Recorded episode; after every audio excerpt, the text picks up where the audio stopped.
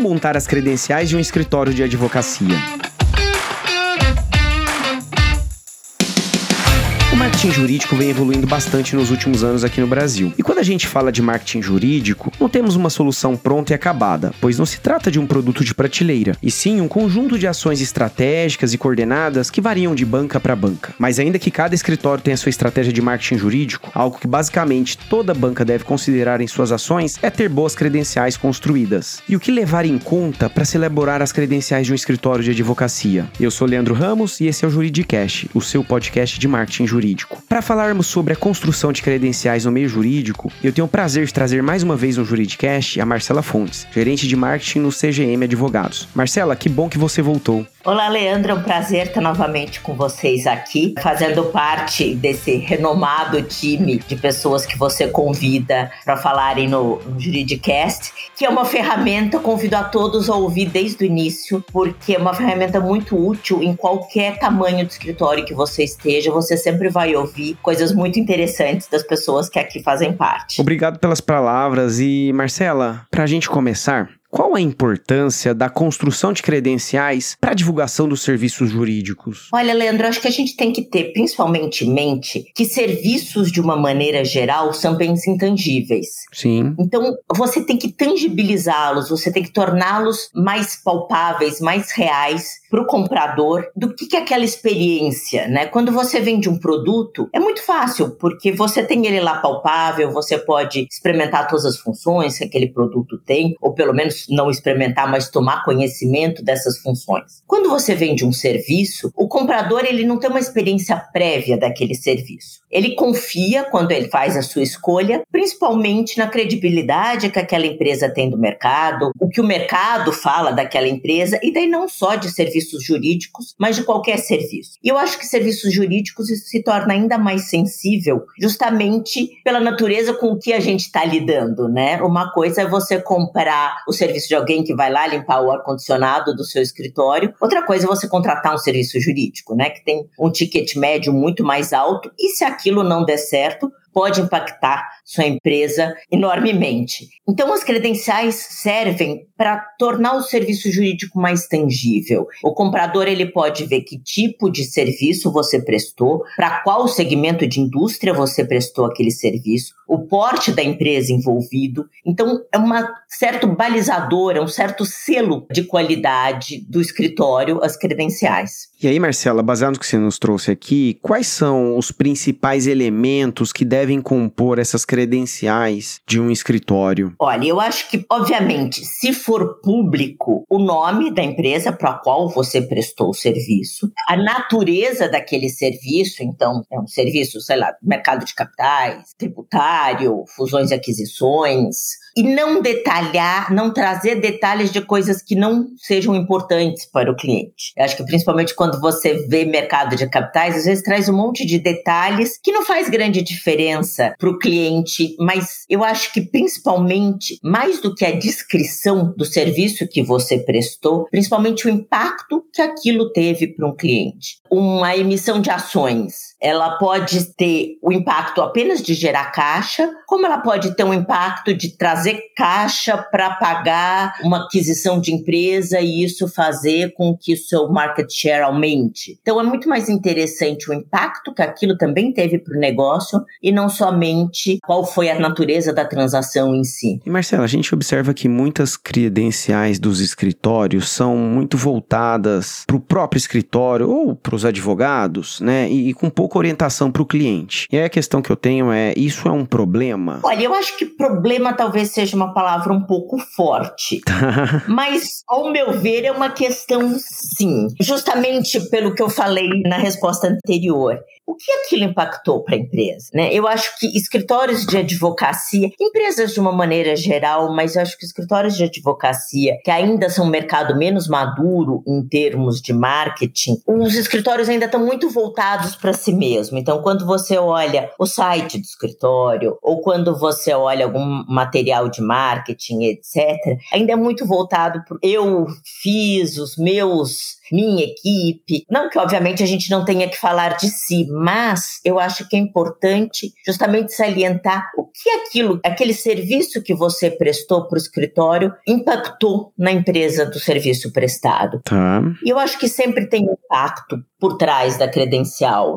Ela não é somente aquela questão pura e simples. Teve uma transação tributária, no que aquilo impactou? Impactou numa economia de tantos por cento em impostos, porque nós apresentamos uma tese inovadora que foi aceita. Isso sim é um impacto, e não só auxiliamos a empresa X na sua minimização da carga tributária por meio do imposto Y ou Z. Então, eu sempre acho que mostrar o benefício para a empresa é muito mais vendedor do que você simplesmente falar da credencial em si. Então, não é um problema, mas é uma boa prática você começar a inserir nas suas credenciais o impacto que aquela transação teve para o cliente. E aí, baseado no que a gente está conversando aqui, Marcela, ao seu ver, quais são os principais erros que os escritórios cometem ao elaborarem suas credenciais? Eu acho que são dois principais erros. Ok. Primeiro, usar uma linguagem muito técnica, porque você tem que pensar que às vezes o seu interlocutor não é necessariamente um advogado, pode ser um diretor financeiro, pode ser um diretor de RH, quando é a parte trabalhista, ou pode ser até alguém de procurement. Hoje eu tenho visto cada vez mais a equipe de procurement ou de compra das empresas envolvidas nas propostas de honorário. Então, nem sempre o seu interlocutor é um advogado. Então, deixe numa linguagem que qualquer pessoa envolvida em negócios consiga entender. Outra questão é não ser muito prolixo. Eu acho que a gente tende a explicar demais e não é necessário. Eu acho que quanto mais simples e mais direto ao ponto, melhor. Eu acho que esses dois são os dois principais erros. E Marcela, as credenciais, né, no final, são elaboradas para auxiliarem na geração de negócios. E aí a pergunta que eu tenho é, a pandemia mudou a maneira de se fazer negócios? Eu acho que ela mudou sim a maneira de fazer negócios, isso em qualquer segmento de indústria, seja para os nossos escritórios, seja para clientes. Ela mudou sim a maneira de fazer negócios, mas eu acho que ela não mudou a maneira em si de escrever credenciais. Isso você acha que não mudou, então? Eu acho que em se escrever as credenciais, não. Eu acho que talvez no uso das credenciais, sim, porque com a diminuição das reuniões 1 a 1 e o aumento das reuniões por Zoom, por vídeo, os clientes querem ter mais informação de antemão. Antes era mais fácil você marcar uma reunião presencial, não que fosse fácil, mas era mais fácil. E hoje, quando você vai marcar uma reunião, existe muito a pedida antes de um material para ver se aquela reunião presencial é válida ou não, né? Se você deve seguir em frente para atender aquele escritório. Então, eu acho que usa-se mais as credenciais para mandar antes de uma reunião ou para fazer um material específico, né, de alguma área do escritório. Então, eu acho que usa-se mais as credenciais. Principalmente eu vejo com clientes estrangeiros, né, com a diminuição das viagens e também com os escritórios percebendo que é possível fazer negócios no exterior, sejam com escritórios estrangeiros, ou seja, diretamente com clientes lá fora, aumentou-se muito o pedido de credenciais para se fazer um material de antemão para esses escritórios. Então, eu acho que as credenciais hoje elas estão sendo mais usadas, na verdade, do que antes. E a gente tem que lembrar que as credenciais, né,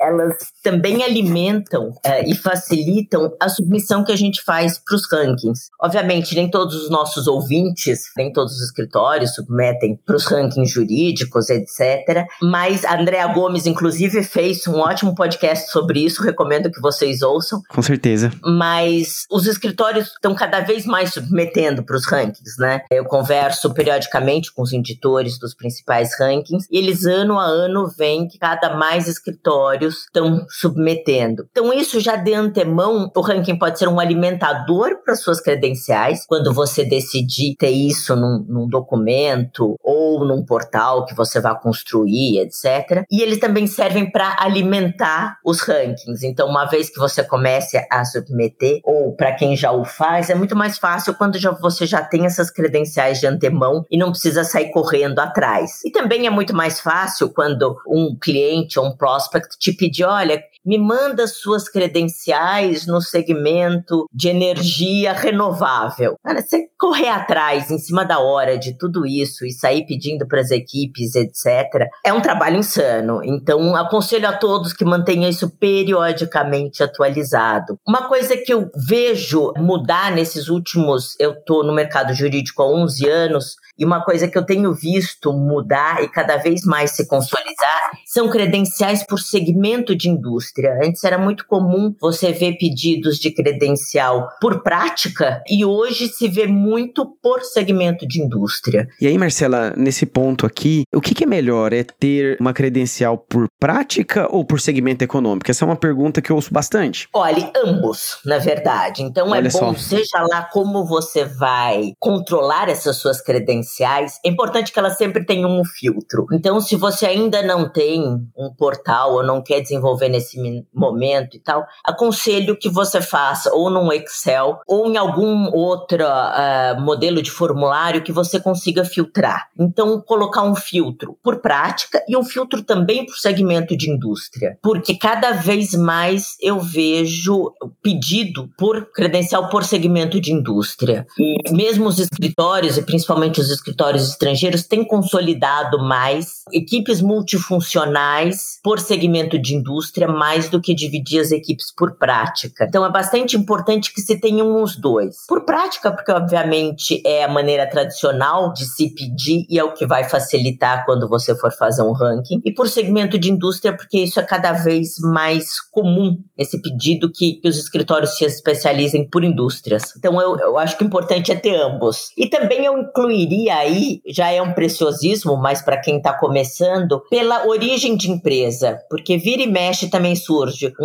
só empresas francesas ou só empresas inglesas, etc. Então é interessante também se puder incluir um filtro adicional de origem da empresa. Obviamente, às vezes é uma empresa que está no Brasil, mas de origem estrangeira. Já vi pedidos menos frequentes, mas quem está começando agora, eu acho que é um importante filtro também a se colocar. E aí, Marcela, nesse tema, você acha que desenvolver credenciais para clientes estrangeiros é diferente de produzir esses materiais para clientes nacionais? Olha, eu acho que os clientes estrangeiros, eles estão mais maduros e eles são mais exigentes do que aos clientes nacionais. Até por isso que eu entraria nesse preciosismo de já ter as credenciais com todos esses filtros, né? Origem da empresa, segmento de indústria e prática. Por valor, eu vi pouquíssimas vezes na minha vida pedindo, e daí mais na área de fusões e aquisições, transações acima de 500 milhões, etc. Vi muito menos pedir por valor. E também por ser uma questão que muitas vezes é confidencial. Mas eu deixaria esses filtros já prontos na sua base de credenciais, porque é o que geralmente os clientes estrangeiros pedem. E essa eu acho que é a maior diferença, assim, o mercado brasileiro ainda está menos exigente com relação a isso. E, obviamente, deixar já pronto, tanto em português quanto em inglês, para também ninguém precisar sair traduzindo em cima da hora quando surgir um pedido de proposta que tem um prazo muito curto. E, Marcela, você mencionou agora há pouco, né, que um dos principais objetivos de uma credencial é tangibilizar o serviço jurídico, que é algo, né, imaterial, né? E aí, a citação de cases ou nomes de clientes pode ser interessante numa credencial, mas, por outro lado, a gente tem uma regulação da OAB que não permite uma publicidade tão explícita, né, nesse sentido. E a questão que eu tenho é como equacionar a necessidade de alguma divulgação, mas, ao mesmo tempo, temos uma questão normativa, até uma questão ética aí a se cumprir. Bom, eu vejo que primeiro é essencial que o cliente aprove a divulgação dessas credenciais, né? E quando eu falo divulgação, claro, a gente tem que sempre respeitar o Código de Ética da OAB, que visa principalmente não mercantilizar a profissão do direito. Então, eu entendo que não é para você sair gritando aos quatro ventos que você fez essa ou aquela transação. Eu vejo as credenciais com uso em propostas, quando o cliente pede um material específico, nunca proativamente, né, de você jogar aos quatro ventos o que você fez ou o que você não fez. até mesmo por uma questão, né, de ética e compliance, não só com o Código de Ética da OAB, quanto com o próprio cliente. Então, eu acho que é sempre importante ter a permissão explícita do cliente, que aquilo pode ser usado. Empresas de capital aberto, é óbvio que aquela transação já é uma transação não confidencial, mas de qualquer forma, eu acho importante pedir a autorização dos clientes. E, às vezes, pela própria sensibilidade do tema, omitir o nome do cliente na transação. Então, você pode falar, uma grande empresa do setor de mineração, auxiliamos em XYZ. É claro que dependendo de quanto detalhe você entra, esse é um mercado mais consolidado, você obviamente já consegue adivinhar de qual empresa a credencial está falando. Então, sempre ter a delicadeza de não ser muito óbvio quando é alguma coisa mais delicada ou confidencial e ter a permissão sempre do cliente e ser uma credencial que ela seja enviada reativamente e não proativamente. O Código de Ética, ele não é extremamente explícito, né? Ele deixa algumas lacunas para interpretação. Então, quem nos ouve pode estar pensando, mas o escritório X coloca no LinkedIn que ele fez tal e tal transação, ou coloca no seu site que fez tal e tal transação. Daí, obviamente, é uma questão de maior ou menor apetite a risco, ou maior ou menor apetite à exposição que aquele escritório venha a ter. Mas é sempre importante lembrar que a OAB é bastante restrita em não mercantilizar a profissão da advocacia. E aí, Marcela, agora há pouco você falou algo que me chamou a atenção, né? Que é importante na construção de uma credencial ser objetivo. E aí eu fiquei pensando aqui sobre a questão da evolução dos formatos de comunicação, né? A gente tem hoje, além do site, do escritório, temos redes sociais, temos vídeos, enfim. Aí a questão é como elaborar credenciais que sejam atrativas nesses novos contextos de comunicação. Olha, eu ainda não vi,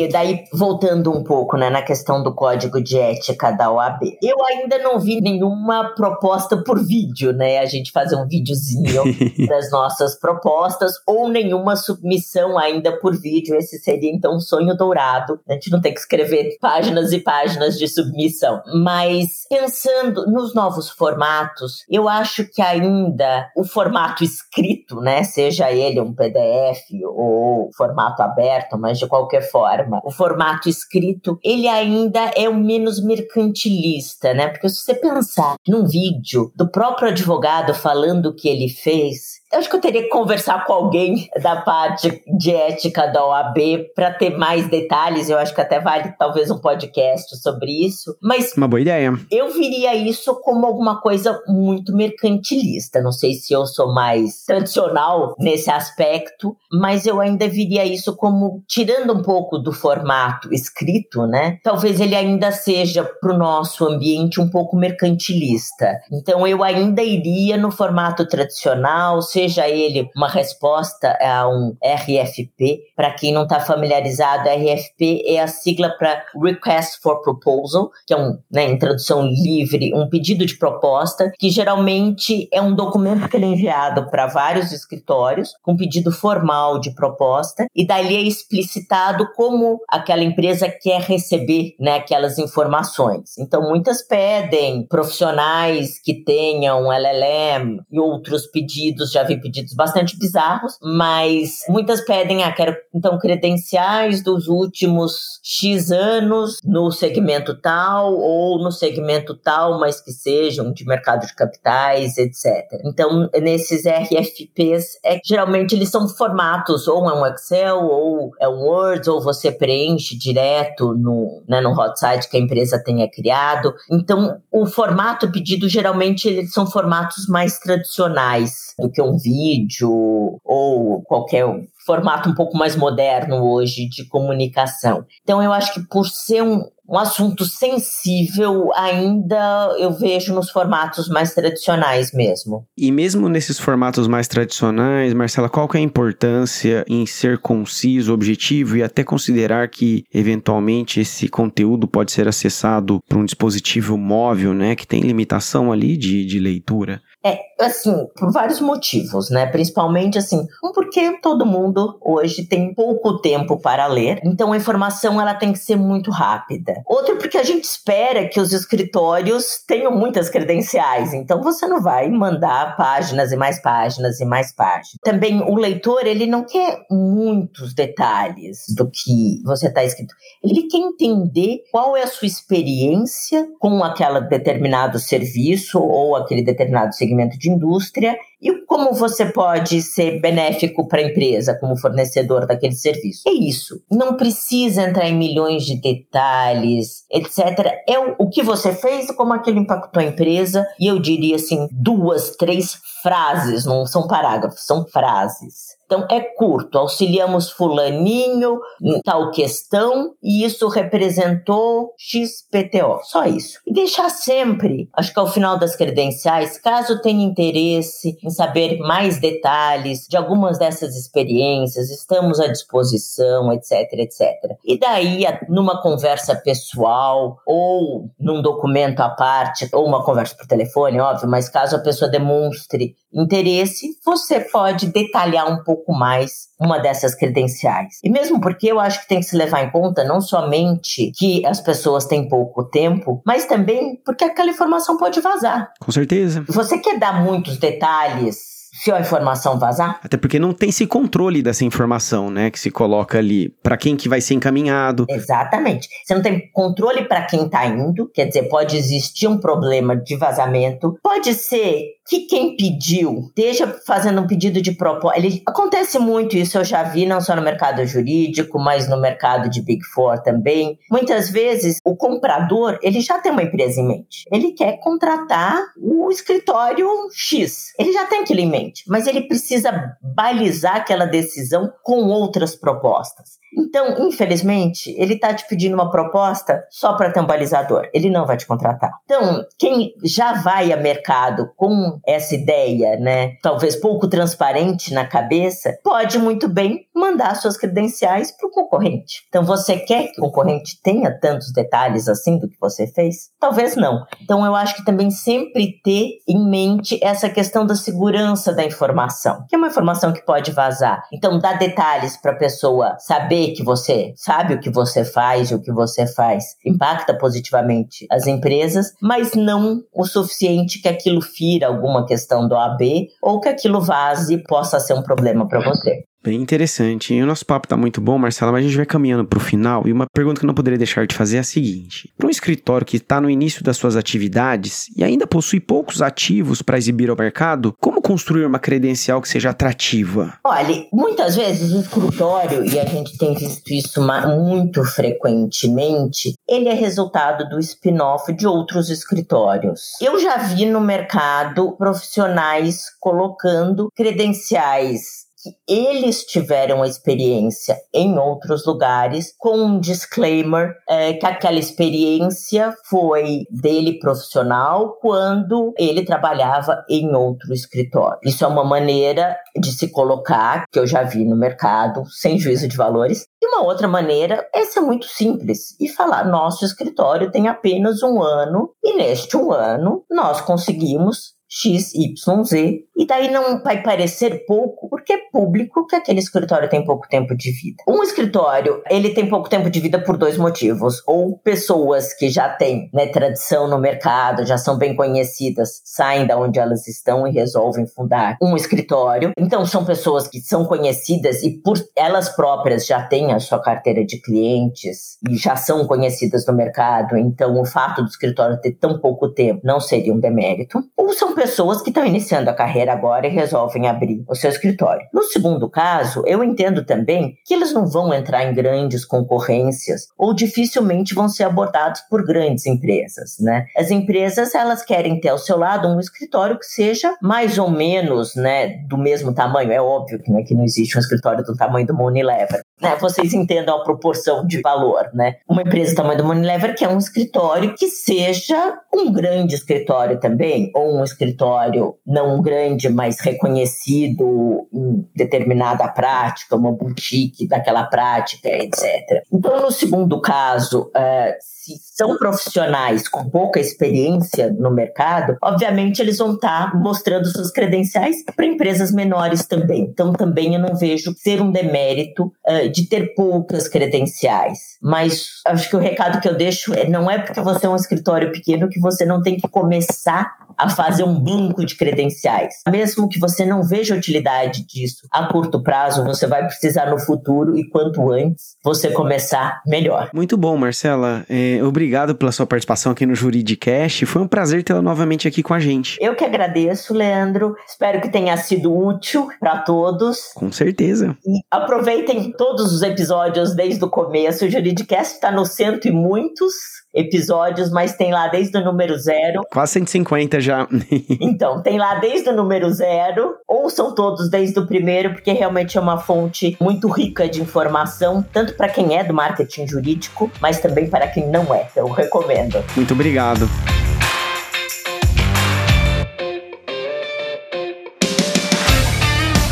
Gostou desse podcast? Então compartilhe o episódio nas redes sociais e acompanhe o Juridicast, produzido pela Agência Javali, especialista em marketing jurídico. Um grande abraço e até a próxima quarta-feira, às 7 da manhã.